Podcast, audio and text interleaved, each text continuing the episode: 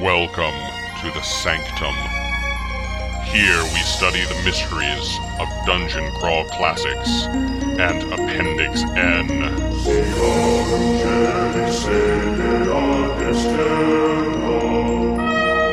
With your keepers of mysteries, Jen Brinkman, Mark Bruner, Bob Brinkman.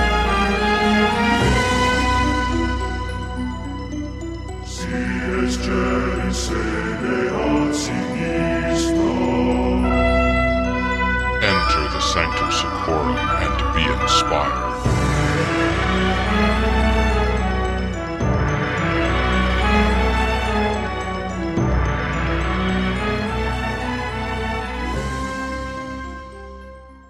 Welcome to the Sanctum Secorum podcast, where we plumb the depths of Appendix N as it pertains to the Dungeon Crawl Classics role playing game. We're here to help you serve these literary offerings at your DCC RPG table. With me tonight are Keeper Bob Hello, hello. and Keeper Jen. Mm, Good evening. And I'm Keeper Mark. And tonight, we turn to the Red Planet as we examine Stanley G. Weinbaum's A Martian Odyssey. Early in the 21st century, nearly 20 years after the invention of atomic power, and 10 years after the first lunar landing, the four man crew of the Ares has landed on Mars in the Mare Cimmerium. A week after the landing, Dick Jarvis, the ship's American chemist, sets out south in an auxiliary rocket to photograph the landscape. 800 miles out, the engine on Jarvis's rocket gives out and he crash lands into one of the Thyle regions. Rather than sit and wait for rescue, Jarvis decides to walk back north to the Ares. Great. Yeah, I thought this was a really dense story for being so short and being so old in the context of what we think of in terms of modern scientific storytelling. It it is old. Yeah, it, re- Yeah. it- this is 1934. It is old. it's just a very cool world building setting because as Jarvis treks north, you flesh out this terrain and landscape of Mars in a way that's reminiscent of Burroughs, but a much more scientific approach than Burroughs would ever take. And I just found it really That's fair. fascinating. yeah, I, I think, I mean, it's much more H.G. Wells than Burroughs in my mind. Well, and since you're going to mention Burroughs, one of Weinbaum's contemporaries, H.P. Lovecraft, stated Weinbaum's writing was ingenious and he stood miles above the other pulp fiction writers in his creation of genuinely alien worlds in a comparison to Edgar Rice Burroughs and his inane stories of egg laying princesses. So you are not alone in that. People were universally a fan of Weinbaum and his stories because in the past, if there was ants, they were ant men. And if there were birds, they were bird men. And his aliens were truly alien.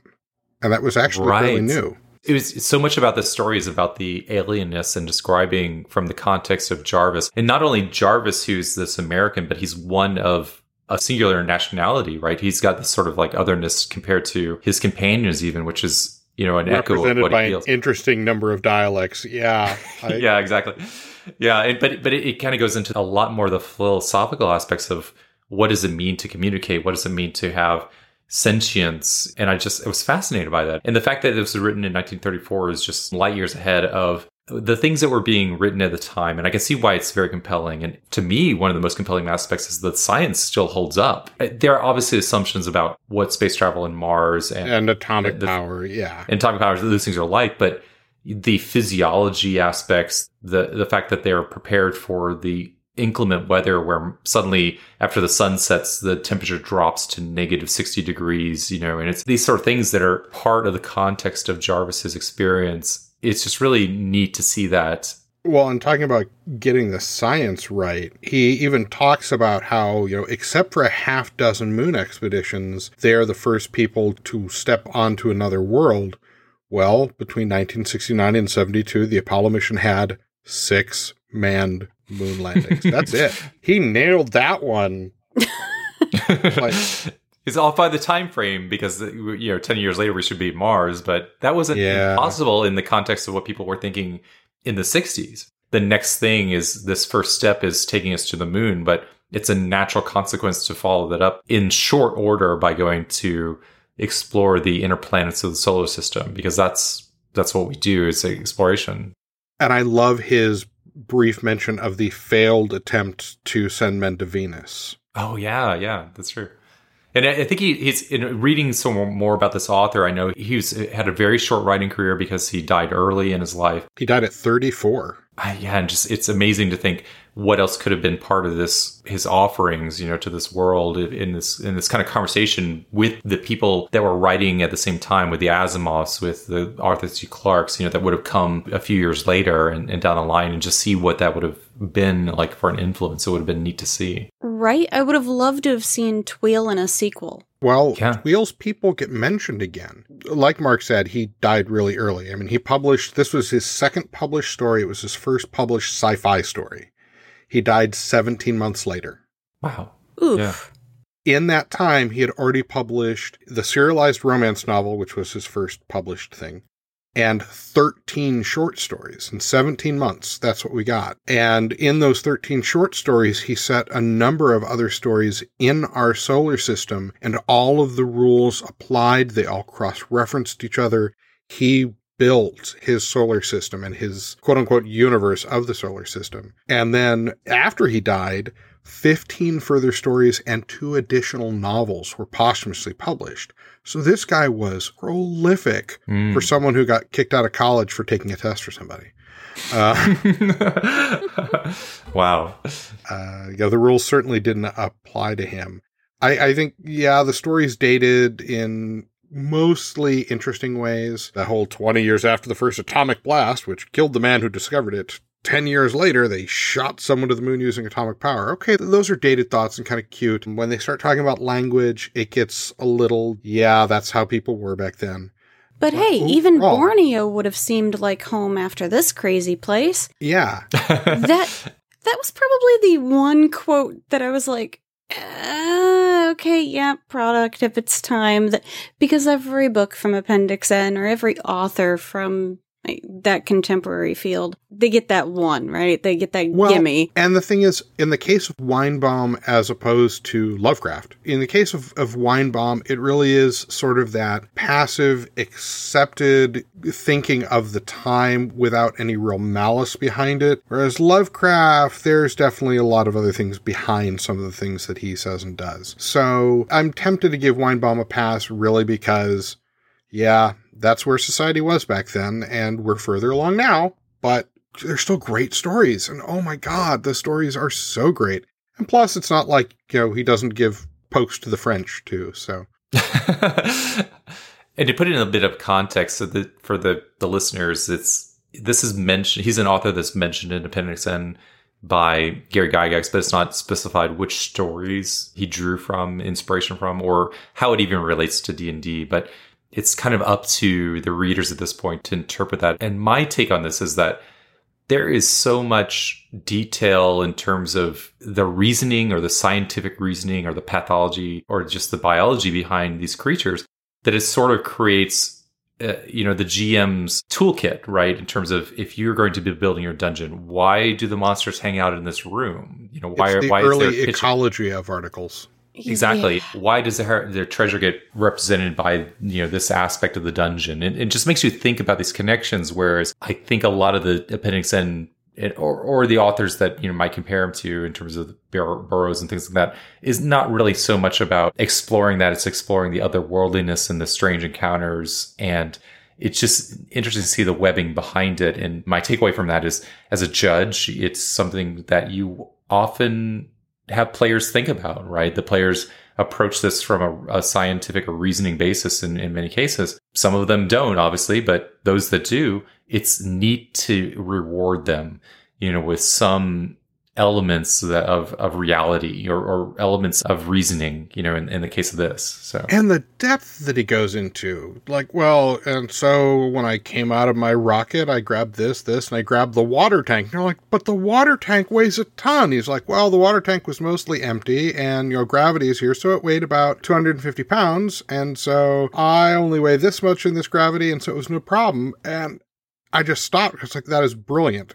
I, I, Exactly. They accounted for encumbrance. other than John Carter leaping across Mars because of the gravity difference, I've never really seen someone tackle Encumbrance that way. Well, just the gravity difference in a story this old. If you read a lot of the the 20s and 30s and even some of the early f- stories of the 40s where people go to Venus or they go to Mars or they go to the moon, it's just earth gravity. It's just, you know, they just walk around and there's an atmosphere and maybe it's hot and jungle like. And here he's talking about the atmosphere here is very very thin. Sure, Mars really isn't breathable, but you know, if they just stepped outside and died, it wouldn't have been a short story. It'd be a very short story. Right. You know, he tackles the gravity and then And and the equipment forward. he gathers in a hurry makes absolute sense too. Yes, and then everything he encounters, with the exception of one creature, all makes sense in the Martian landscape. And it's in the other stories you find that the other creature isn't from Mars. Hmm. Well, that that doesn't surprise me. Yeah, it doesn't surprise me given some of the, the hints that are provided in the dialogue that he attempts to have with Tweel and the way that that communication evolves. You know, it's it's it's sort of hinted at in that case, but And I also like the fact that he describes the creatures. He doesn't give the creatures name names. The creatures get kind of the, the quick name that you would if you just saw something. I, I don't know what it is. It's a mound builder or it's a pyramid builder. The names he gives these creatures are just what the person who encountered them is calling them for lack of a name. And that's kind of refreshing too. And that's also very DCC. You know, they're not goblins. They're not orcs. Well, as opposed to Tweel, because that was A The proper name. quote he unquote assumes. name. Right. He still doesn't know what Tweel is. No, But I it- don't know what the- Tweel is. To me, it's kind of like the Minotaur versus a Minotaur. Yeah, but, but exactly. It's, but Tweel is, a, is such a great companion and, and sort of foil for him as a fellow explorer because he befriends him, but you get the sense that Tweel is is almost patronizing him in, a- in a sense as he goes through this Oh, attempt yeah. to communicate with him. And, Oh, yeah. and the, the Tweel takes on this this aspect of greater intelligence to belying his sort of uh, curious appearance to an Earthling. well, and Tweel's language use, where he could point to something and Tweel would call it something, and then he'd point to it again and Tweel would call it something else. It's almost like Tweel's language is not just naming something. That is not just a rock. It is this particular rock at this particular time. And so when you ask again, it's now this particular rock at this particular time, not that particular time, because that particular time is gone. Right. It's almost that different intelligence, which is why they were able to communicate. I, I'm with Mark. I think Tweel was just kind of talking down to Jarvis with Oh, definitely. Tweel is one and one, two. uh, Yeah. Tweel is far more One, two. intelligent. And Two, two, four. And they tie that in when they're talking about the various languages on Earth that they don't necessarily refer to nicely, but that don't have a word for rain, but they've got a word for freezing rain. They don't have a word for snow. They've got 50 words for snow because they're specifics as opposed to generalities. And I think Tweel's language is incredibly specific because he is incredibly intelligent and can make those specific points in some ways, you can kind of feel that Tweel is frustrated and kind of humored by, okay, well, this little thing is intelligent and, and it saved me, but I, I've got to really dumb this down. Okay, so one plus one is two, so you're Mhm. reasoning, but you don't know two plus two is four, so you're not higher reasoning. And that actually comes into play as well. And, you know, what they're saying with like 10 or 12 words, in English, he is communicating complex concepts back to this little human who one, is one, two. who is great. Well, and not just one one two, but his usage of it and when and how. Yeah.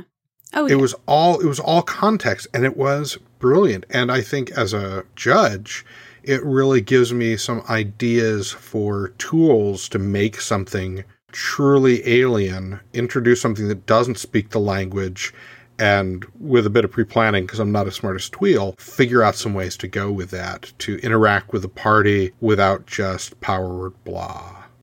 I think that the key thing that was attractive about this story was that a lot of that is left up to the reader in the end, and it's unsolved in the sense that you know you don't have a lot of this is presented, and there's something that is resolved by the end of the presentation. You know, there's just a lot of mystery that's still left hanging. And Tweel is sort of a great example of that, but so are all the creatures that are encountered.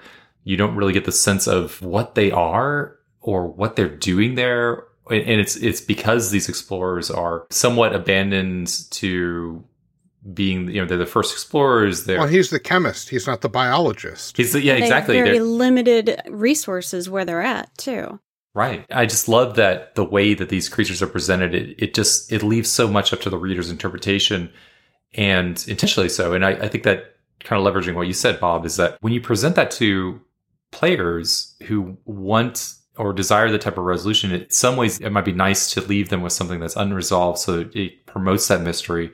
And maybe later on in the line there's there's more, there's a sequel, there's something that hooks them back in. But you've got 17 that, months before you die, you can do a couple sequels. exactly. now I, yeah. I have to say that I came away from this much like after reading our material for episode 16, which was what over two years ago, maybe roughly around there. It was Leigh Brackett's Purple Priestess of the Mad Moon. Mm. And in that, you had one character giving his account of his experiences with the interjected questions and even ridicule from his colleagues. And in that, well, very much in this as well, um, it kind of surprises me that Jarvis is a chemist.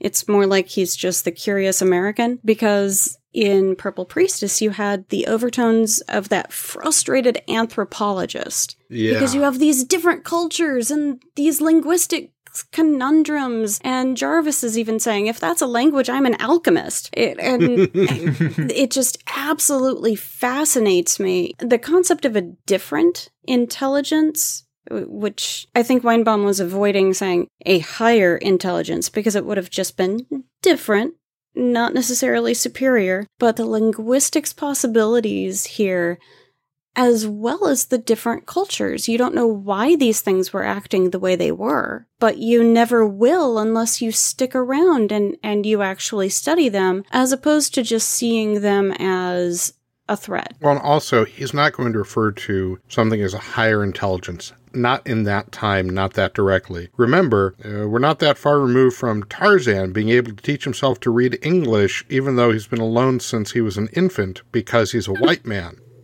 so. Well, you did say that. People wouldn't accept that. He was less uh, Weinbaum is less Burroughs, right? You, yeah, yeah, you just you just said that. But uh, but even so, at the time, you've got to look at the readership, and so Weinbaum never. Weinbaum definitely alludes to no, no, he's he's a lot more intelligent than than you're thinking, and people are like, ah, no, he's just he's from what you're saying, he's stupid. He's like he's not stupid. Well, that's interesting because I, I I was reading those like all the you know the counterpoints to Jarvis are these bias you know individuals from these different nationalities who on reflection if they had been the ones to encounter Tweel or in these creatures you wouldn't have the same story you would have you know a much different dialogue you know that's occurring between the recounting the story eh, depending on who that was mm-hmm. and, and, now that you say that Bob, possibly it, murder hobo probably yeah. quite possibly murder, murder hobo and it's, it's it's kind of interesting that you say that but because i'm interested in thinking is weinbaum sort of trying to take the normal mainstream America audience for these pulps and showing them a mirror in a sense, right? Because is the normal reaction sort of the one of the captain, the astronomer, who's so dismissive of everything Jarvis says, so dismissive of the, the idea of any other intelligence being out there?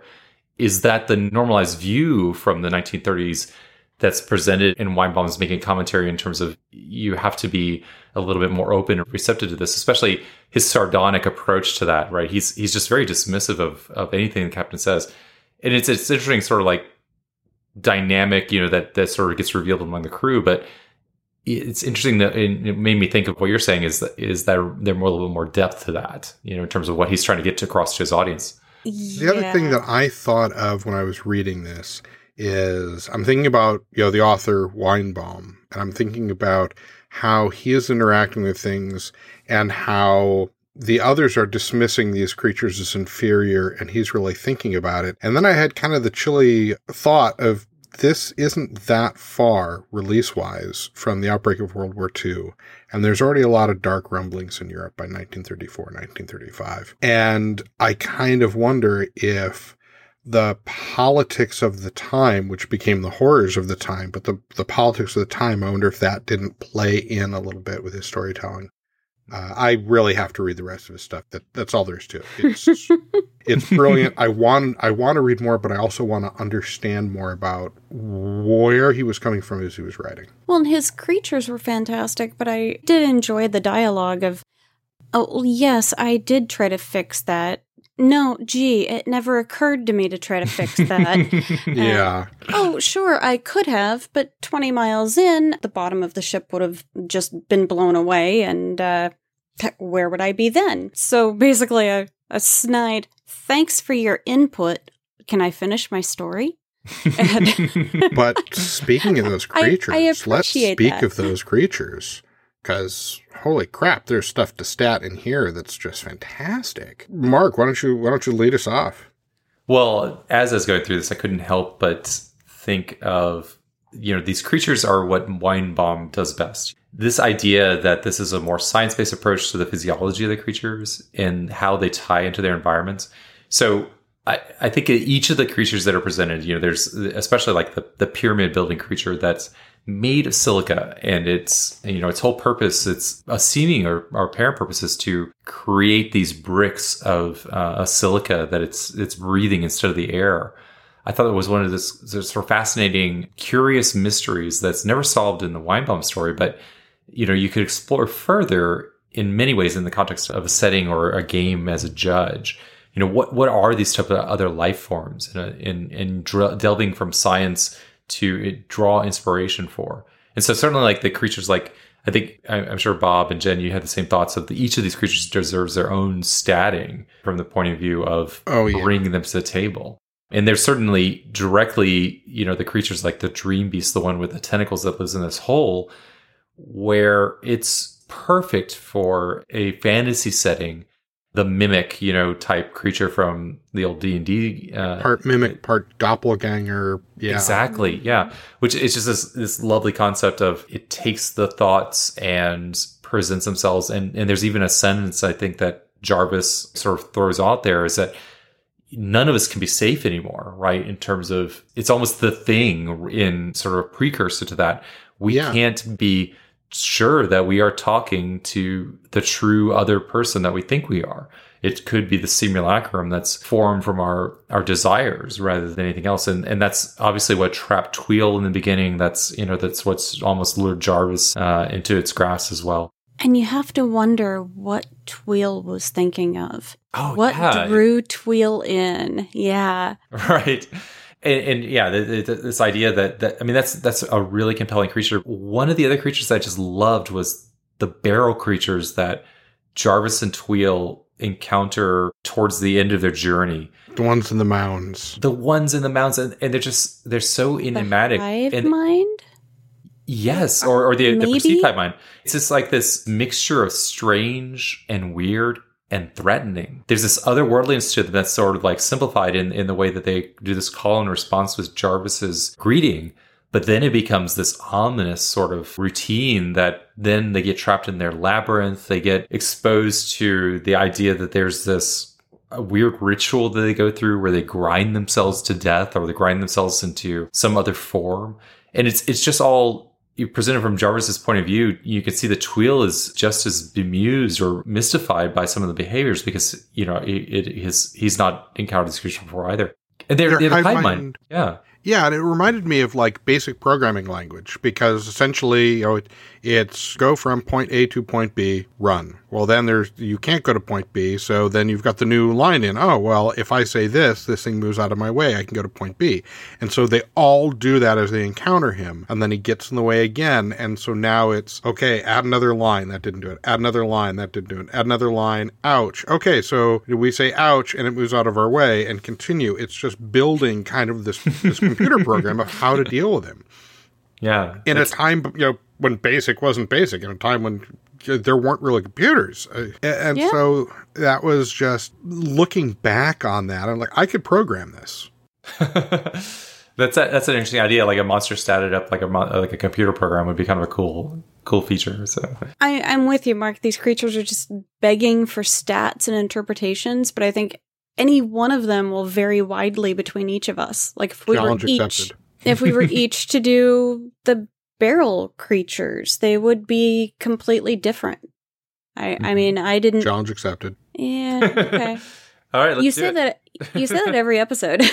yeah, you know, it's it's good when all three of us. It's a lot of fun when Oh, all yeah. three of us stat something and and see the different directions we go. And so what's yeah, on your list, Bob? Well, of course, Tweel. Tweel is definitely on my list. And I think the most alien thing about Tweel was, to me, the most horrific when it would leap up into the air. It's probably like leaping 80 feet up and then it comes down face first into the sand. That to me was With the most beak. alien, terrifying thing. But they with thought, its bendable beak. thought the brain was in its belly. its brain is in its abdomen, not its head. And so yeah. that explained that because, of course, you. Uh, I, I, No. Yeah.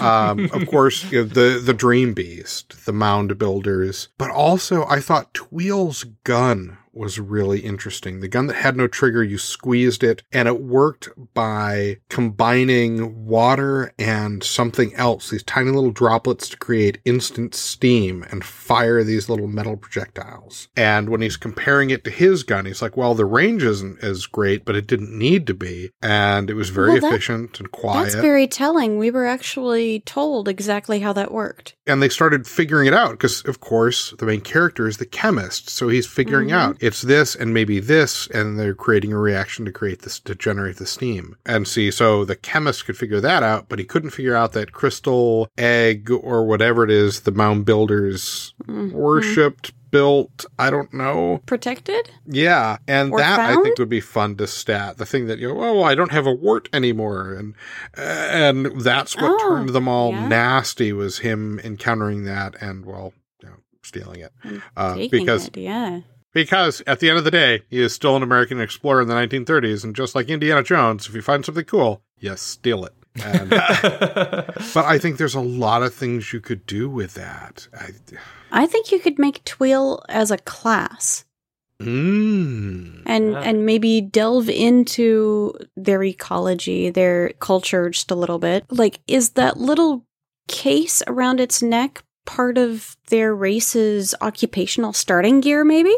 The the Mm. case that you pushed on one end, it opened, pushed in the middle, it closed with no seam. Better than Better than that- a zipper. And that's where its little gun was kept? Yeah. because it clearly wasn't wearing clothing. It, it was kind of ostrich like with the big, huge neck or something. Could it really be a higher intelligence if it's wearing a fanny pack? Really? Could it?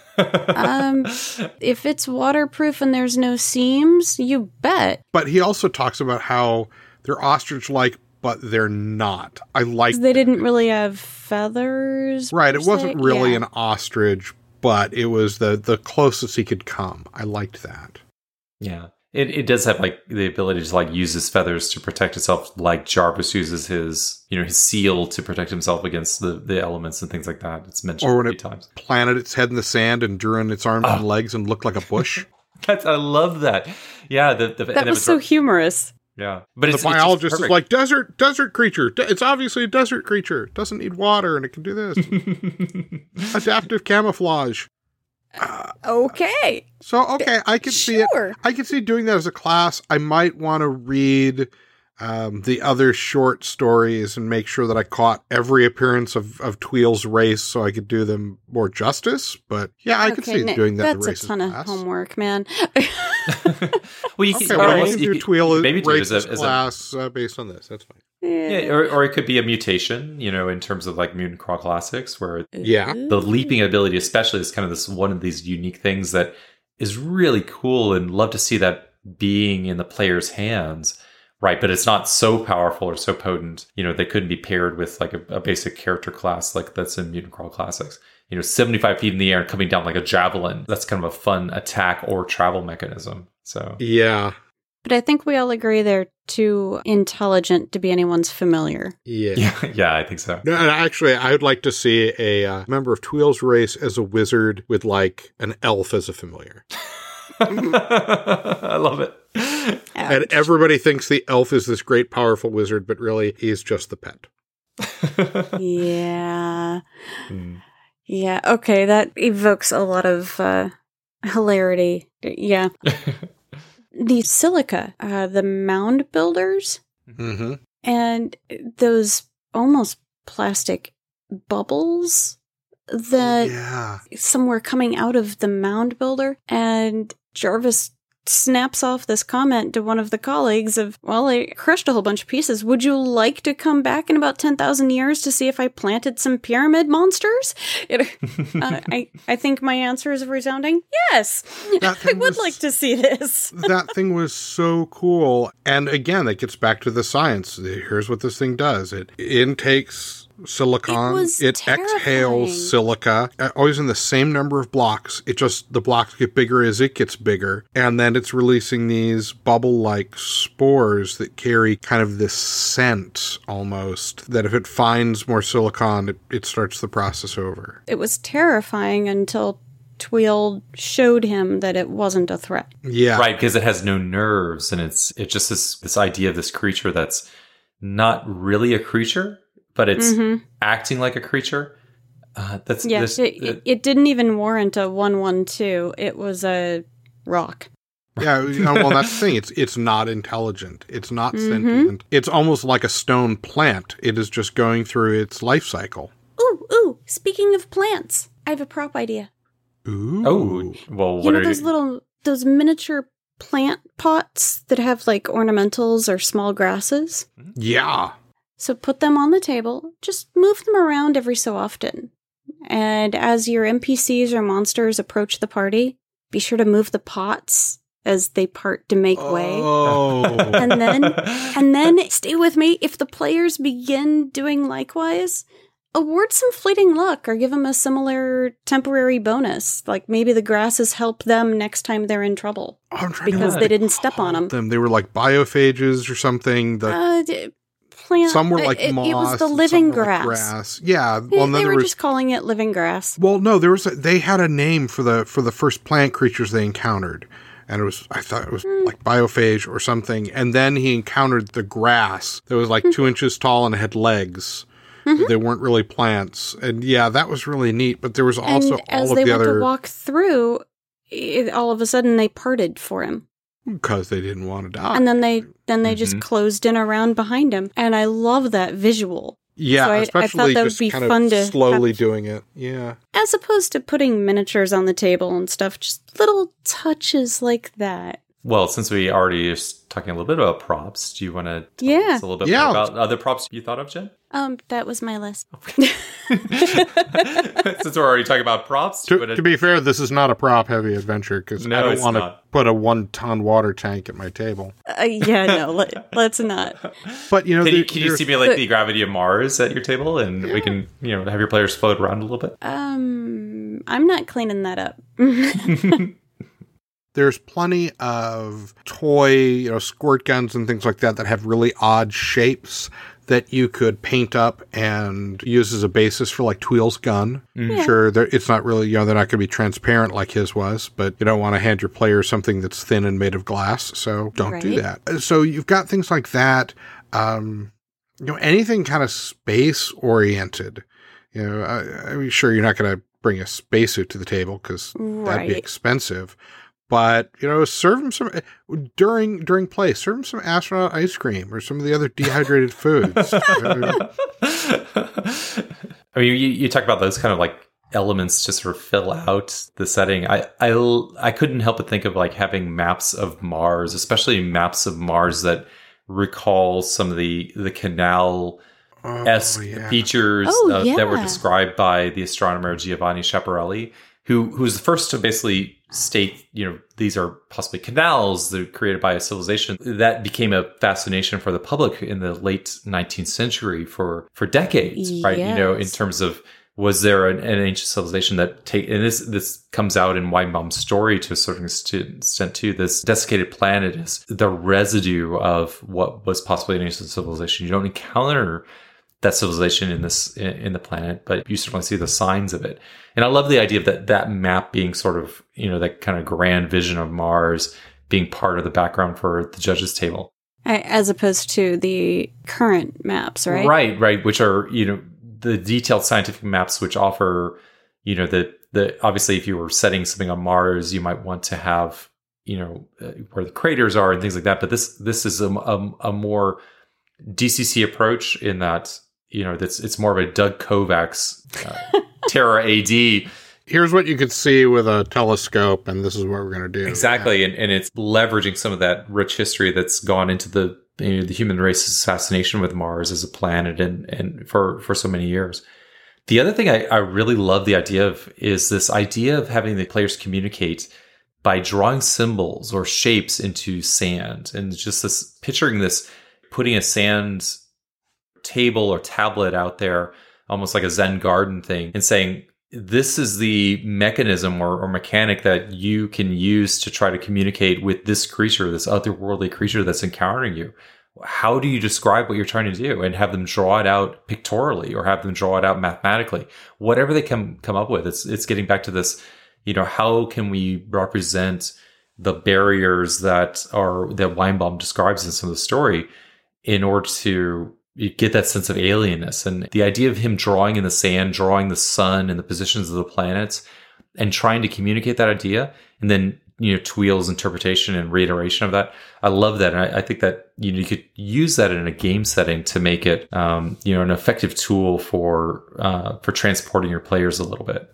I agree. And actually, if you really stay on top of them, if they try if they try some of the common laziness like well i want to go that way so i make an arrow Okay, well, mm-hmm. is the mm-hmm. arrow actually pointing in that direction? It's like a triangle with a line. The line points the other way. This could be any number of things. It doesn't necessarily point in a direction to an alien mind. Mm-hmm. Right. And I love so, the fact that there's no common language here. Yeah, so they can't take those kind of things for granted. And you know, the the one downside to not using a modern map of Mars is there's actually a small region of Mars named for Weinbaum and I think that's oh, really neat. Oh, that's awesome! Yeah, um, and so that's really neat. Useless trivia it yeah. becomes useful. awesome. the uh, the other thing that I thought of because I always try and think of, of music, and mm-hmm. swear to God, the only thing that I could think of was the uh, cue music from Space Mountain, which mm. is kind of this almost like bubbling, swirling mm-hmm. kind of synth and I, I, I can't get it out of my head now. And uh, I'm going to post a link to the four hour loop, so uh, you can't get out of your head either. But it is kind of that. Thanks, Bob. I guess I guess the way to describe the music is it's kind of that celestial with, with like you know a, a high pitched note that sort of slides as others are kind of chiming in. It's almost dreamlike. Yeah, very very sci-fi dreamlike. It's it, again, it's what the future sounded like when I was a kid. And yeah, so four hour loop, deal with it.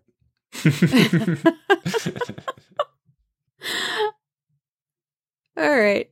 Well, uh, that'll take us, I think, to DCC inspirations and reskins. And what this made me think about a little bit off brand was immediately my mind went to the Monster Alphabet by Michael Curtis. And mm, drawing yeah. inspiration from Weinbaum's creatures into a setting you could almost create a Weinbaum alphabet. You know, the it's it's the the scientific version of the sci-fi version of the monster alphabet is kind of what I was envisioning in my mind.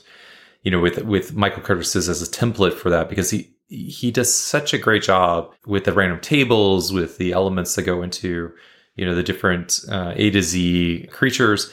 Uh, I think it was kind of appropriate that you could you could take that same sort of format and apply it to Weinbaum's creatures and get a, a starting uh, to fill out uh, your own alphabet, you know, regarding what his creatures are. So that's one one place that might. Oh, nice. Oh yeah.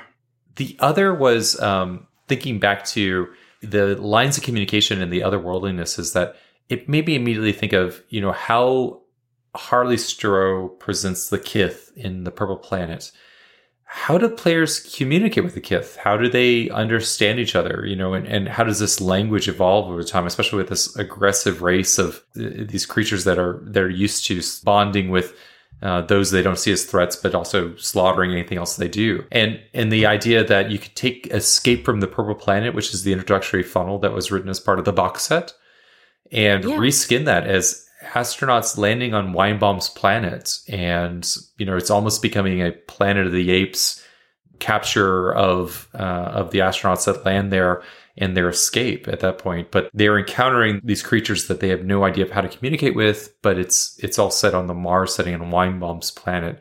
And I think you could easily take uh, what Harley did with Escape from the Purple Planet and fit it into a Weinbaum setting. And I, I just I, I, I love the idea of playing around in in in Weinbaum's world where you know the the astronauts are the the captured starting players and and they have to find a way to escape at, without their rockets and without their uh you know their revolvers I'll, I'll I'll take you one step further.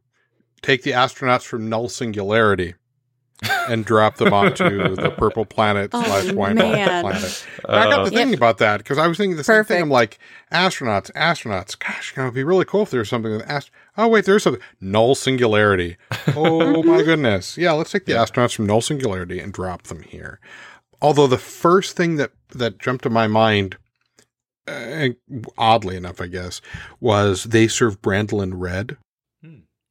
Because if you change the ants Oh. into the oh. mound builders and you use just that portion Oh, as part of the alien Wild. world to explore because again you've got these hive mind creatures that are dealing with scent not a verbal language that you can really communicate with and so they're just kind of operating by rote i thought wait. Do you mean the the mound builders or the um the barrel creatures? the barrel creatures are also referred to as the mound creatures not the pyramid builders Oh, the mound jeez. builders Okay. because again he okay. He, he labeled them contextually. Yeah. Uh, and so I thought that would be perfect. I think this would be a fun way to reskin Not in Kansas anymore. Hmm. Rather than on this weird fantasy world, somehow they find themselves transported to maybe Mars, but everything's really strange. And I think that There's all would these fit- ostrich people. Yeah, well, like one ostrich people and all these barrel things and plants. I also thought Yeah. that you could just take this this section because it's described because it's Mars, it's all a desert, but he's talking about the deserts he's crossing and the weird things he finds. You could border that off, surround it by water, and it could be a large island in the Swordfish Island chain. If you want to draw on the Swordfish Islands, boom, there you go. Okay, There's that's just island. crazy talk. No, no, it's not crazy talk at all. And so yeah, there's there's just so much here that you can draw on and play with. What about you, Jen? So there's a quote about the dream beast. Mm, yeah. There was a flurry of tentacles and a spurt of black corruption, and then the thing with a disgusting sucking noise pulled itself and its arms into a hole in the ground. I absolutely love the idea that the corruption, the the black corruption seen in Stephen Newton's Attack of the Frogs and The Haunting of Larvick Island may have spread or even originated here. Ooh. Right. To the same effect, Daniel J. Bishop's Silent Nightfall could either be an extension of this place, particularly with the shaft crawler and the Growlistrix, Screw you. No more Growlstrix. Or, uh, Those things are creepy as hell. No, no, no, you know, may- No. maybe maybe Tweel is an outcast no. because He its is not a parents are- He's nice and friendly and, and he helps people. He is not a nightmarish amalgam of like monster and owl. Hmm. Uh-huh. So it could be an extension of this place, or, you know, you could potentially set that exploration in Silent Nightfall and just set on maybe a different planet as opposed to just outside a little village. Those barrel creatures, okay, the mound builders just mindlessly moving their carts really brought to mind the mine cars in the way station by Mm. David Prashipwa. I hope I didn't mangle that too badly. Also published by Purple Duck Games. Mhm. And uh, besides that yolkless egg, Intrigue at the Court of Chaos by Mike Oh. Curtis. Specifically, when you consider how things may have gone down if the other scientists on this mission had been the ones left to make contact with each of those creatures. Oh, now that brings to mind a really fun idea, which would be to write a short adventure around this sort of, you know, these few encounters that is played individually by each character at a different date, right? So go between sessions, or it's like an hour here, an hour there. It's got to be something real short. And then they have kind of a combating amalgam of what they believe is real and what happened. You could do a lot with something like that. Yeah. If they had each been left to make contact, why not have them all make contact? That could be interesting. You could have some real twisted consequences. Mhm.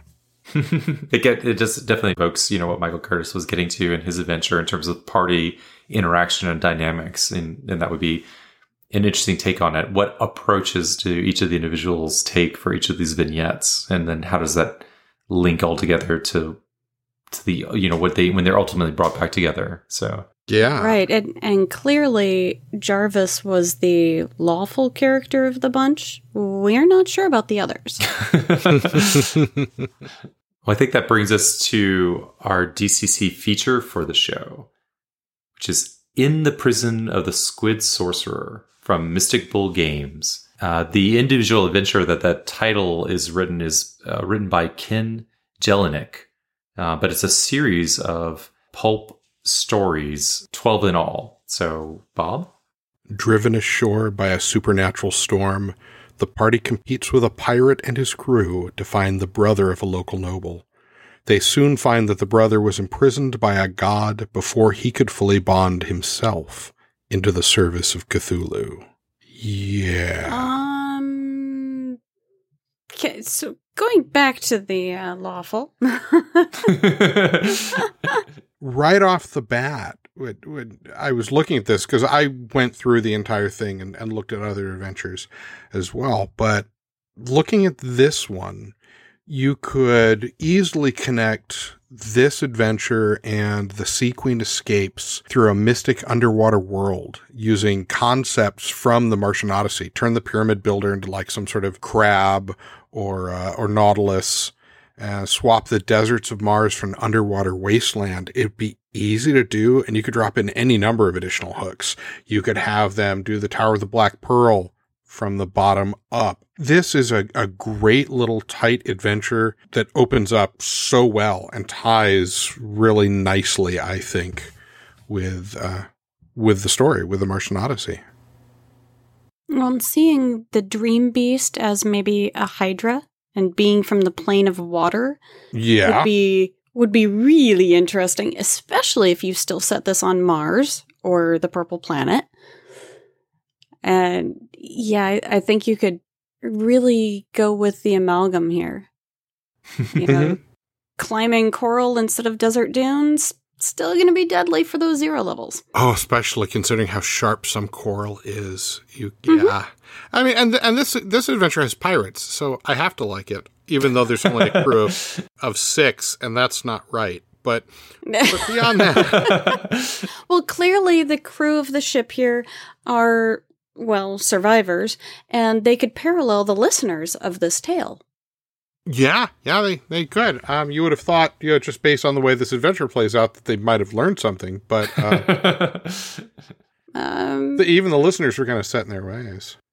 yeah. what I love about this uh, this set of adventures is that it's such an early example of DCC at its beginning trying to find a way to distinguish itself from other role playing games of you know the, of the time, and and this goes yeah, back this to all the way 2013. Yeah, all the way to 2013 when you know DCC was maybe a year old. Uh, obviously, been in playtesting for a lot longer than that. But this is the community. This is a Mystic Bull Games production, which is you know led by Paul Wolf, and obviously has a, a series of collaborators that includes Daniel J. Bishop as well as you know John Wilson is another familiar name from the, from this uh, this group that's part of the community today.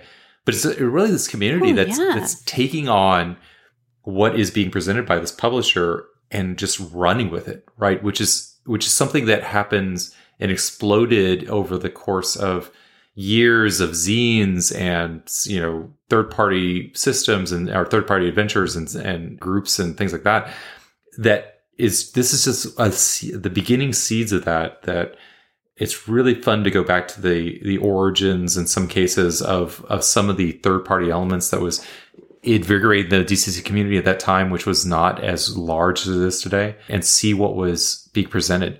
Plus, it's it's just a fun series of pulpy vignettes that are very very much in the style of short stories that are Mhm. you know very Weinbaum esque and and very very fantastic sort of elements that come into play. Uh, just very fun from that ability to just sort of sense DCC has so many tools within its uh, in its box to present it to to the judge and to players.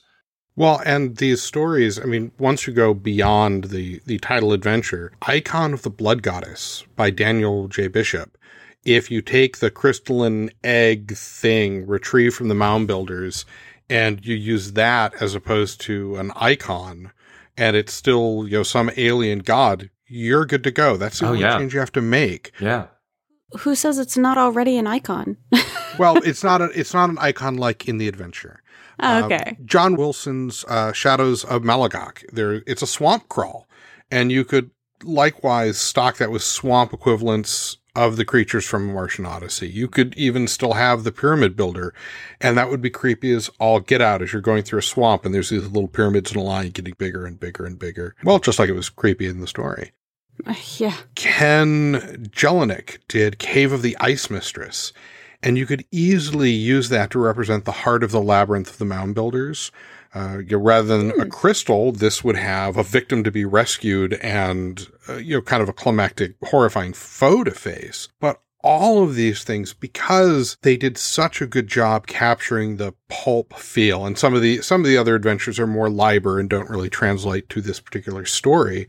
But because they did such a good job capturing that old pulp and appendix N feel, a number of these adventures translate very, very well to this story. And you get introductions from uh, Michael Curtis and Harley Stroh, two Right? the original authors. I was amazed cool to see is that. Yeah, when when I was going back through this copy, I was like, wait. In 2013, they Oh, yeah. got Michael Curtis and Harley Stroh to do these intros. and, Like, you know, they were already acclaimed, you know, writers at the time to this community, and just that the impact of that and having it be part of the introductory material was great. Hey, um, something stuck on the mail beast pseudopod, and it looks kind of old. It has one of those, sorry, your mail was lost, damaged, transported to another plane of existence tags. What's it say? Uh, oh, I can see it. I just wanted to take a moment to thank all of you for the great podcast, Sanctum Secorum. I usually have a low tolerance for gaming podcasts, but you three consistently put out an entertaining, informative, and professional quality show. I love how you combine a love of Appendix N, fantasy, sci fi, horror books, and share that love with listeners, and then take the extra step of taking those books and making that content gameable. As a librarian who regularly shares a love of reading and tabletop RPGs with teens, I really appreciate your efforts. Happy first year anniversary for the Sanctum, and may you have many more. We gotta, we, we, we need to kill the mail boy. and if there's anything I can ever do to help, please let me know. Sincerely, Stephen Torres Roman. P.S. I am really looking forward to Dark Trails. Okay, that's kind of funny because this is oh, this is old and Dark Trails is finally right, David. That's why you left the show, David. Was new Dark Trails, David. So where's my Dark Trails, David? And, um, Uh, we just celebrated our third anniversary. Maybe Steven should run our mailbag. uh, I think it may have gone to uh, a Martian Odyssey for a while and, and taken a rocket uh, delayed jump to be here. oh, d- Maybe it was frozen in time. I blame Leigh Brackett. hey, she never got enough credit, so you're going to give her blame? Purple Priestess. Okay, that's fair. Well, thank you so much, Stephen Torres Roman, for your email and And hopefully you're still listening. hopefully so, yeah. and hopefully still still introducing uh, people to to RPGs, especially as your role in a librarian. Uh, I really love that. I always wanted to be a librarian until I saw the educational requirements. I think that'll take us to road crew and convention shoutouts. I think we can roll through these. As you know, Judge Jeff has left New York, but the DCC RPG NYC group on Meetup carries on, with weekly games rotating between Judges Hoy, Andrew Sternick, Vasily Kaliman, and David Willems at the Brooklyn Strategist on Saturday afternoons. M. Nixick is running DCC funnels from 2 to 6 p.m. every Saturday at Tacoma Games in Tacoma, Washington. Daniel J. Bishop and Toronto Crawl Classics are kicking off a mix and match campaign with the funnel adventure Idol of the Dawn. Players are encouraged to bring four zero level characters from DCC, MCC, or any other DCC compatible system. Uh, yeah, I'm thinking, you know, when the when, when the guys from Black Sun Death Crawl show up, it's going to be really. um, the campaign launches on Tuesday, November 6th, just a couple days from now, with two more funnels to follow on each subsequent second Tuesday before the campaign gets rolling in earnest. It all takes place at the Sword and Board on Bloor Street from 5 to 9.30. What a great name for a venue. Judge Joan of Arc Troyer is running an open table every Thursday night from 6 to 10 p.m. at Better World Books in Goshen, Indiana. And she's at Secret Door Games in Elkhart, Indiana every other Saturday. And as your continued added bonus, Judge Marlene Whitmer is running on alternate Saturdays. Mike Carlson is running open table DCC games on the second and fourth Mondays of the month at Everybody Reads Books and Stuff in Lansing, Michigan. Games start at 6:30. Tim Lawchrist is running DCC at Blank Comics in Florence, Alabama every other Sunday. Next game should be held November 4th. Check with the store for details. Christian Bird is hosting a regular open game on Tuesdays at the Beer Temple in Chicago. Mario Garcia runs a weekly DCC game on Thursday evenings at Funagain Games in Eugene, Oregon. Congratulations to Jonathan Snodgrass on the release of Star Crawl, a DCC MCC compatible addition to the third party family of DCC expansions. Look for it in the Goodman Games online store. Want to see your creation in the DCC community's only free monthly e-zine? Keep an eye out for our future topics, and we can include your material in the show companion. We would love to see what sort of things you've created based on your Appendix reading. Remember, we have quite a few things in our prize closet to give away in return for contributions zines, modules, even some great Appendix N. You can submit your creations to us at thehub at sanctum.media or find us on the regular social media sites. Are you running Road Crew games? Drop us a line to let us know. Even better, join the Guardians of Secrets. Send us your upcoming events for inclusion, and once you have submitted a few successfully run events, you will be inducted into the roles of the Guardians of Secrets, able to enter your events directly into the calendar. Members will periodically receive exclusive items for their tables, such as the last year's free RPGJ companion and other secret benefits. Again, that's the hub at sanctum.media. If you're listening and looking for a game, go to sanctum.media and click on the community events link. Be sure to scroll all the way down for a full venue and host judge information. In the meantime, if you're enjoying the show, drop us an email, comment on the podcast, chime in on our G Plus page, but maybe not for long, or help us by posting a review on iTunes. Those ratings and review can help new listeners find the podcast. Be sure to pay your respects to us on G Plus, mention us on Facebook, wake us up on MeWe, and still ignore us Sonello. Hmm. We've inspired you. Thank you for listening. Be inspired. Good night, guys. Good night, everyone. You have been listening to the Sanctum Secorum podcast.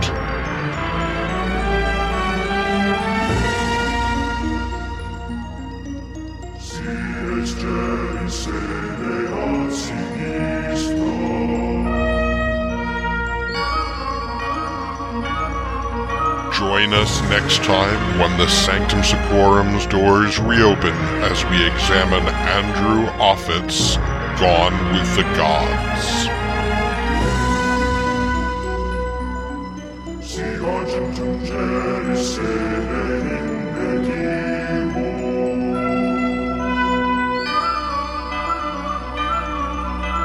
The Sanctum Secorum podcast has been a production of Sanctum Media.